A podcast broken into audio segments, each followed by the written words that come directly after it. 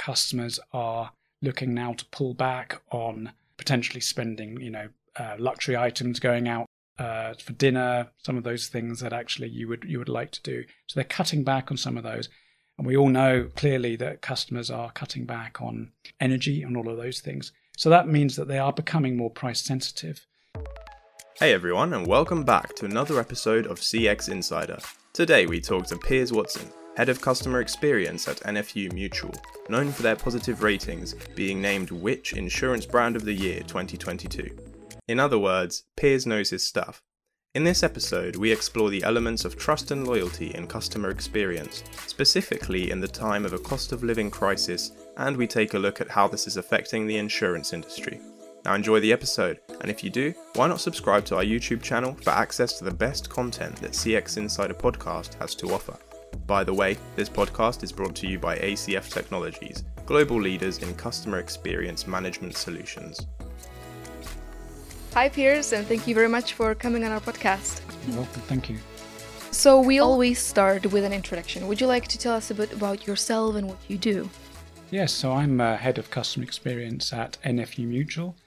Uh, NFU Mutual is an insurer, the general insurance provider, and as well as financial services as well. And with a heartland being in uh, in the farm and, and rural sector, and we offer products and services across insurance as well as, as I say, financial services as well.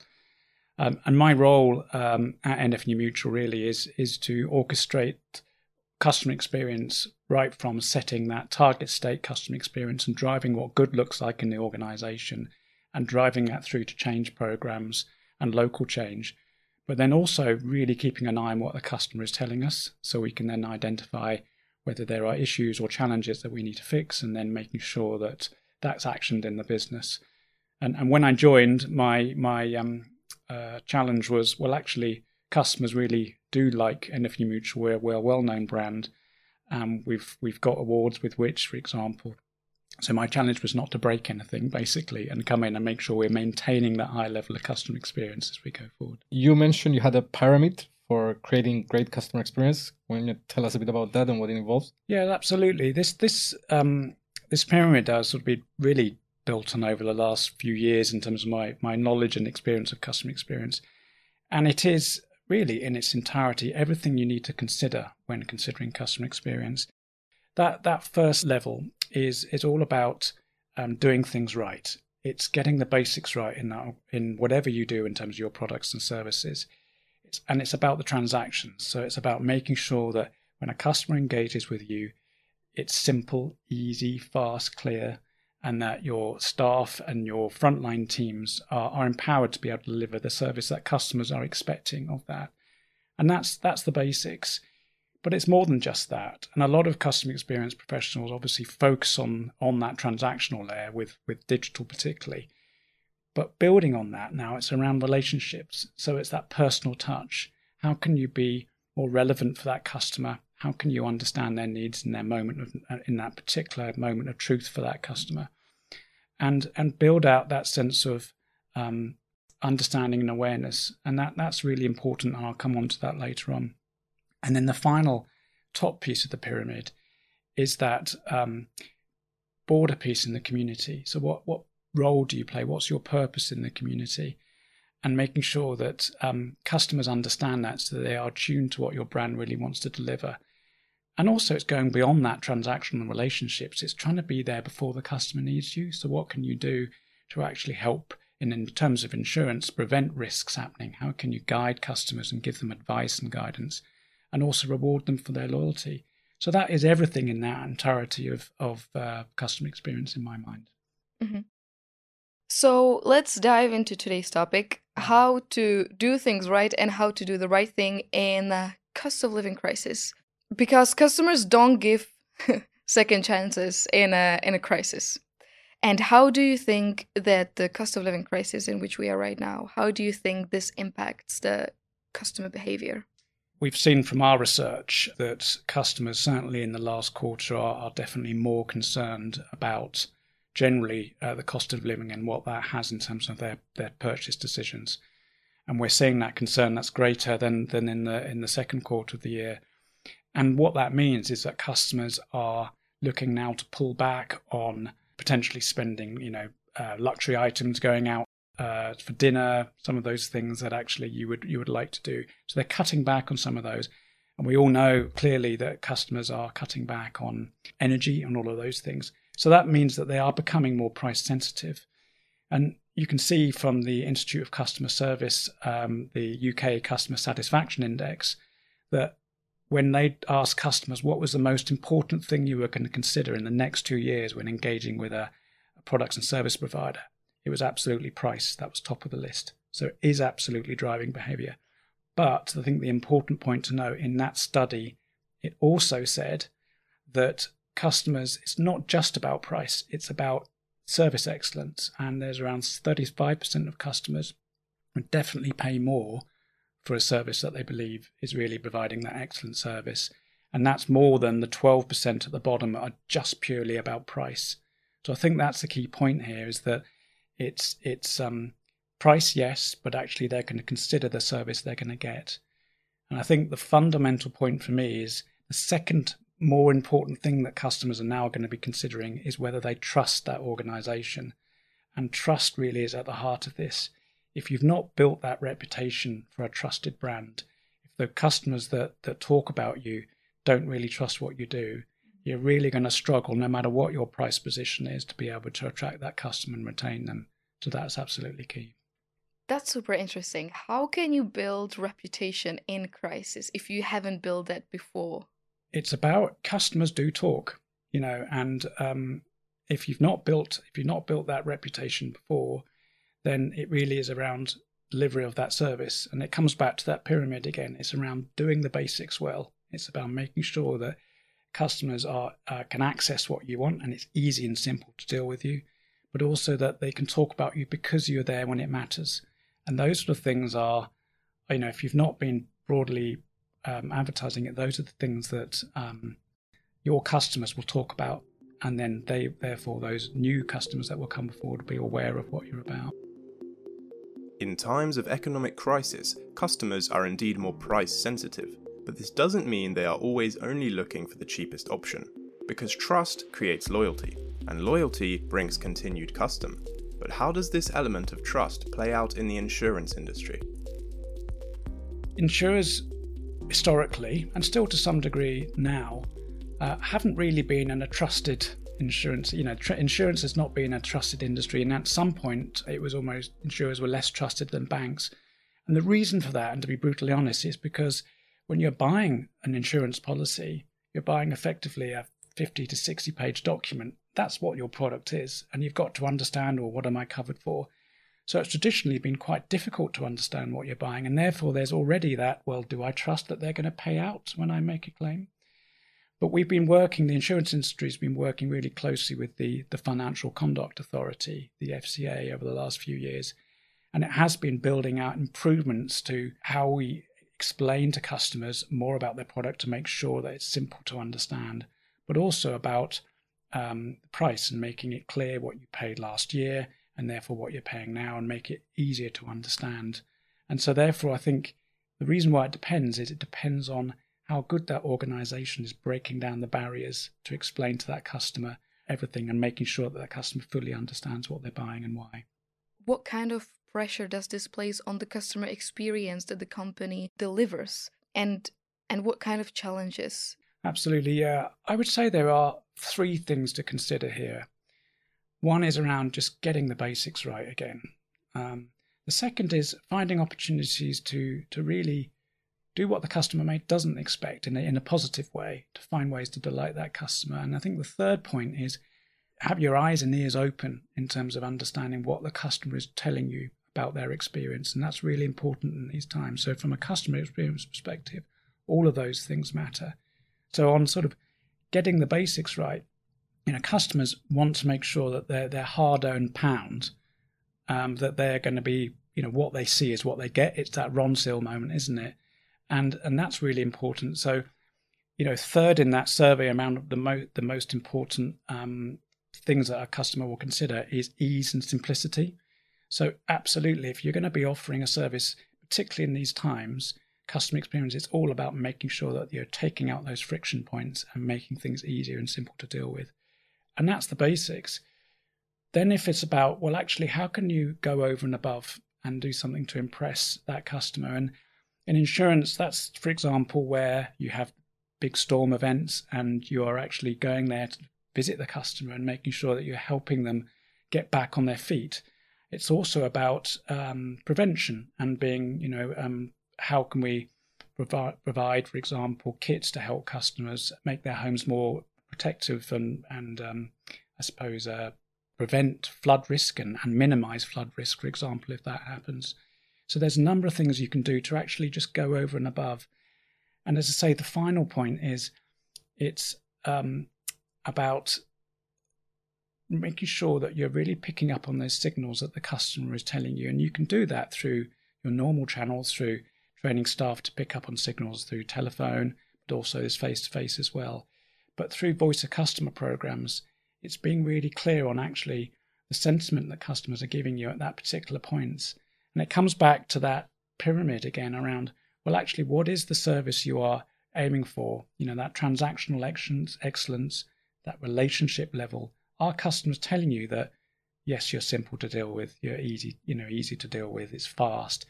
Are they saying that, yeah, that that, that staff member I spoke to um, was really um, personable and they understood my needs and they understood the situation I was in.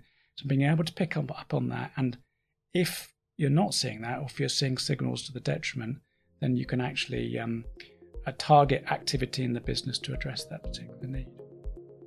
Piers mentioned the idea of reducing friction. Now, this can often arise with the introduction of digital channels, streamlining the customer experience to be as straightforward as possible. Though when it comes to insurance, does face to face still have a place?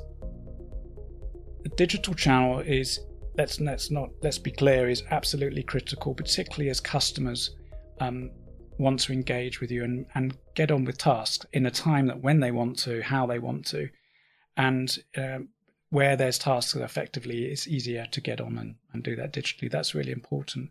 Particularly with, with customers and insurance, it's it's that time of need. Let, and that's where you need to have that personal touch. So let me let me give you an example. Let's say, for example, you've you've you've had you want to make a claim and you've got a simple windscreen claim. That's quite straightforward. It's not really emotive. Um, you just want it to get done simply. You just want to be able to process that quickly, and digital's good for that. But let's say you've had a car accident, or someone's burgled your home, or you've had a fire. Then actually, obviously, it's a much more of an emotion, emotional event, an event that makes you more vulnerable. And that's really the point at which speaking to a human is going to be really important. And that's where staff can really help and put themselves in their customers' shoes, guide them through a process, hand holding, all of those things that are, are critical and, and the customers expects. But you know, once that customer's um, been through that process and actually they're back on their feet, then then you can go back to self-serve. So it really is about responding to that customer in the time of need and using those particular channels. And you know, NFU Mutual is is um, we've we've got the the benefit of having a network of uh, nearly 300 agents around the country that are uh, close to our customers. They're they're in those local communities. They understand actually the context that the customers are in. They understand what's happening locally.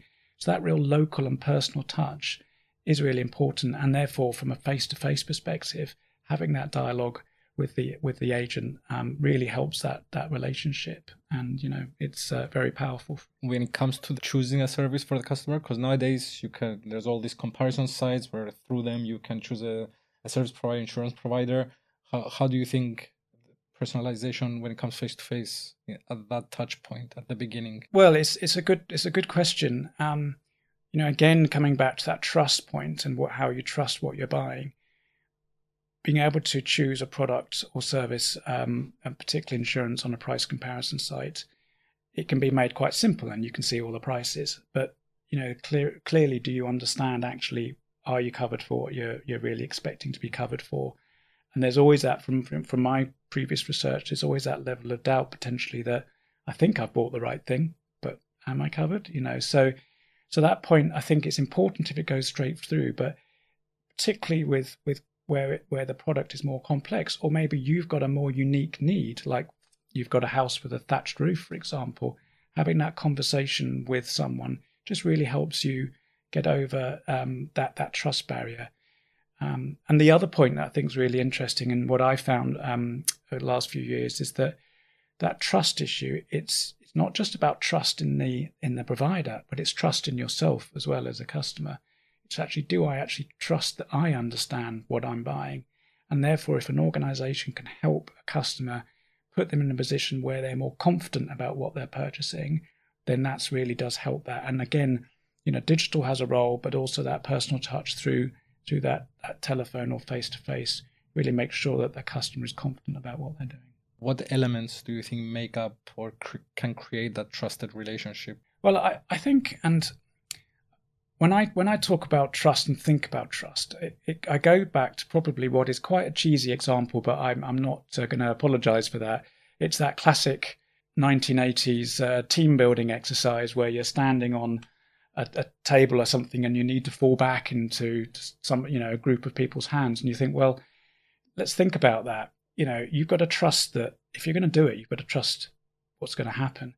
So at that first level it's thinking well actually are those people able strong enough dependable reliable that they're going to catch me if i fall?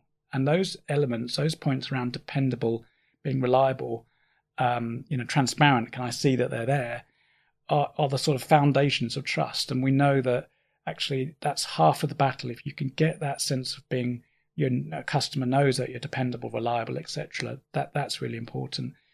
And then the second piece is, well, actually, do I think they're going to want to catch me when when I fall? Actually, do they care about me? Do they care about what I'm interested in? Do they care about what I'm about to do? And that again is that that second layer in terms of you know that they're they're going to they're going to be there for me. They they care for me. They care for what I want to achieve, and that that relationship piece is really important. And then really the final piece is that whole context. Do I believe that they're buying into this whole thing of trust? You know, am I are they are they there to to realize that actually this whole thing is around trust, and therefore you know the brand again it comes down to brand purpose. What's that brand doing? Do I believe in that purpose? Do I believe that um, actually they've their their interests are sim- similar to mine? Those those things are really important.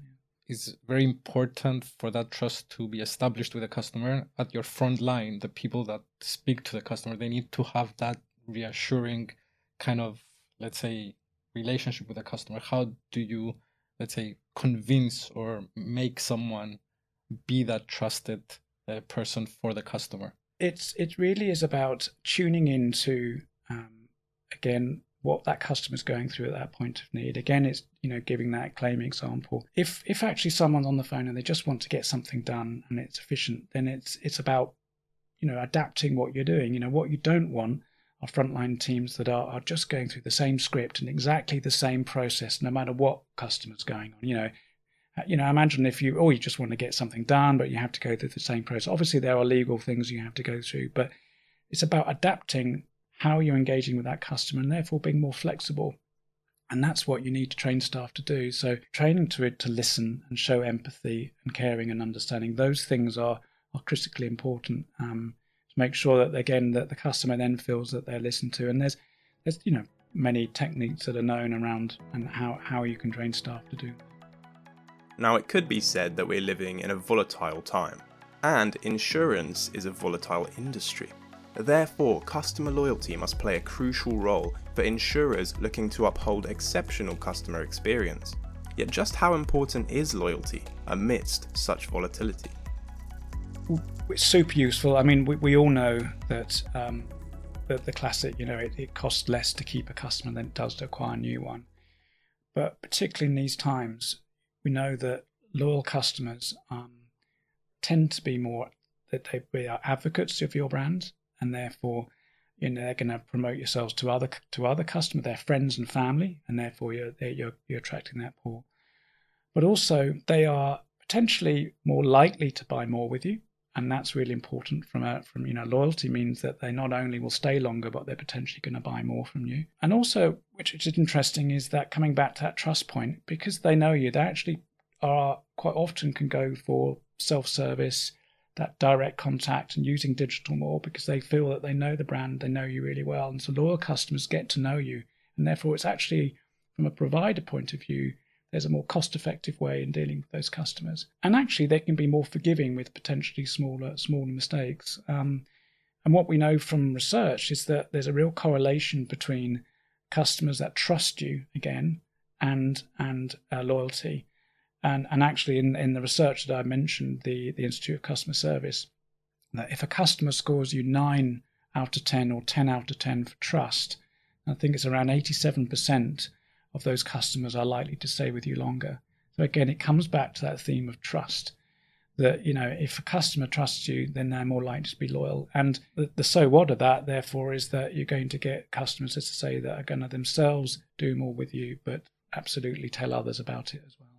Are there any methods that you can measure trust, or how do you know that you've built that trust with the customer? It's a good question. The the easiest way and the most direct way is asking that question. And you can do that through your voice to customer program or through ad hoc surveys. So you're literally asking that question, you know, rating you out of 10 or 5, you know, 10 being a, I absolutely trust you, most trusted, and don't trust you at all being on the other scale. And so you can ask that question directly.